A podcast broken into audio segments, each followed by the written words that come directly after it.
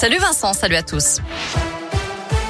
À la une, plus de 2300 classes encore fermées à cause du Covid en France cette semaine. Chiffre publié aujourd'hui par le ministère de l'Éducation nationale. Chez nous, dans l'Académie de Clermont, seule une école est fermée en Haute-Loire. 44 classes n'accueillent pas d'élèves. 94 enfants ont été contaminés ainsi que 6 professeurs.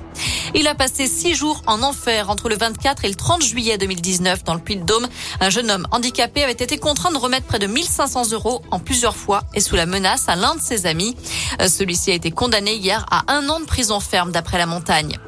Dans la région, l'attaque ratée d'un fourgon de transport de fonds près de Lyon, ça s'est passé ce matin sur l'aire de repos de Solèze, sur la 7, dans le sens Paris-Marseille. Plusieurs malfaiteurs auraient tiré sur le véhicule avec des armes automatiques. Leur voiture a été retrouvée incendiée sur l'aire de repos. Les pompiers du Rhône et de la métropole de Lyon sont intervenus pour éteindre les flammes. Le feu ne s'est pas propagé. Trois hommes auraient été interpellés d'après le progrès. Un autre serait en fuite. À retenir aussi cette petite révolution dans le monde du luxe, le groupe Kering, propriétaire des marques Gucci, Saint-Laurent et Balenciaga, s'engage à ne plus utiliser de fourrure à partir de l'année prochaine. Nos clients ont évolué, le luxe doit naturellement s'y adapter, c'est ce qu'a déclaré François-Henri Pinault, le PDG de Kering. Pas de panique si vous observez un prélèvement des finances publiques sur votre compte en banque lundi prochain. Il s'agit tout simplement du solde de votre impôt sur le revenu. Ça concerne un peu plus de 10 millions de ménages en France. On passe au foot avec une bonne nouvelle pour Clermont. Joanne Gastien sera de retour contre Monaco dimanche après-midi au Montpied.